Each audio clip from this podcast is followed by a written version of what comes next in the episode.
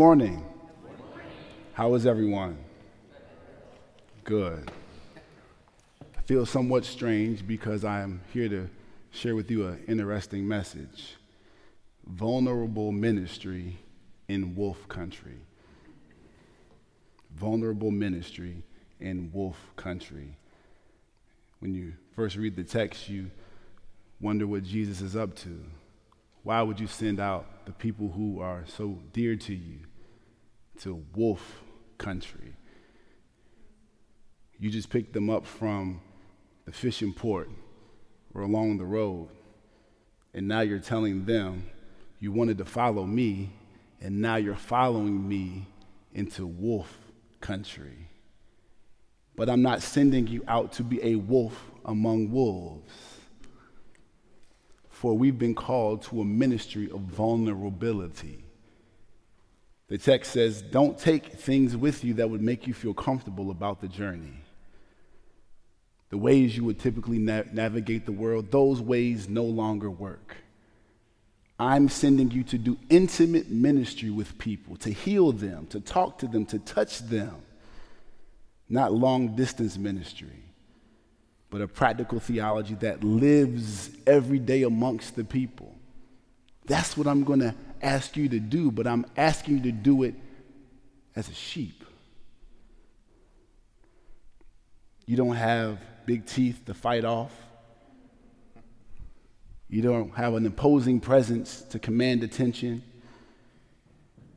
All you have is the authority of the shepherd to do the work.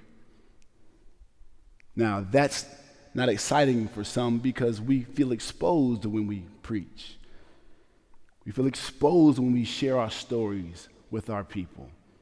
But what happens when we risk vulnerability over and over again in spaces that are inhospitable to the spirit of vulnerability?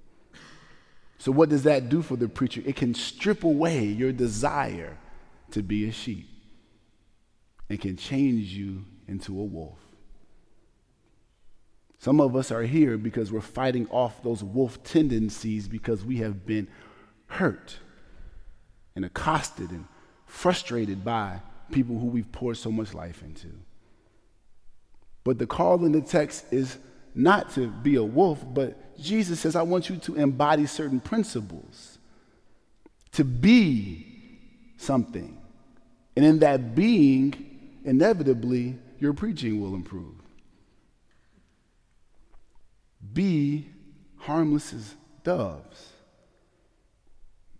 For me, that makes sense as to understand that your theological perspective must be intact. Your theology has to be grounded in a place that keeps you constantly pursuing God in the midst of wolf country. It's easy to look down and look around, constantly watching your back, but having a view on something bigger, loftier, knowing that God has called you to something bigger and more robust. It is that calling that we strive toward when Jesus says, like a dove. But oh, we're not just floating in the nebulous clouds of theology. But Jesus says, though the serpent has had his place in Scripture previously, there is something that we can observe from the snake. How can something with no legs and no arms get around so well? There is a practical wisdom that cannot be avoided in life. Yes, we have grand theological visions, but how does it meet the reality of the day? How does your preaching crawl along the stuff of life? In order to outmaneuver the wolves, you've got to be closer to the ground to understand what's afoot in the world. But if we cower back and we retract into realms in which vulnerability is not present, we have lost our ability to connect to the ground. And our theology is the only thing that keeps us in the conversation. God is inviting us into this ministry of vulnerability. I don't want to share my story. I don't want to be as open as I want to be. It's interesting that God has a way of cracking open these earthen vessels to bring about treasures that we had no idea. I stand here not in the spirit of Mark Jefferson, though he's present. Barnabas would tell you there's something about preaching with someone else that helps to make preaching better.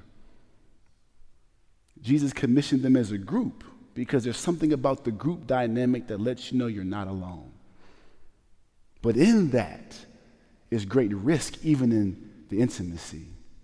Today, God is calling us, like He called Barnabas and Paul, as He called those who came before us, to risk being vulnerable because the future of preaching is at stake.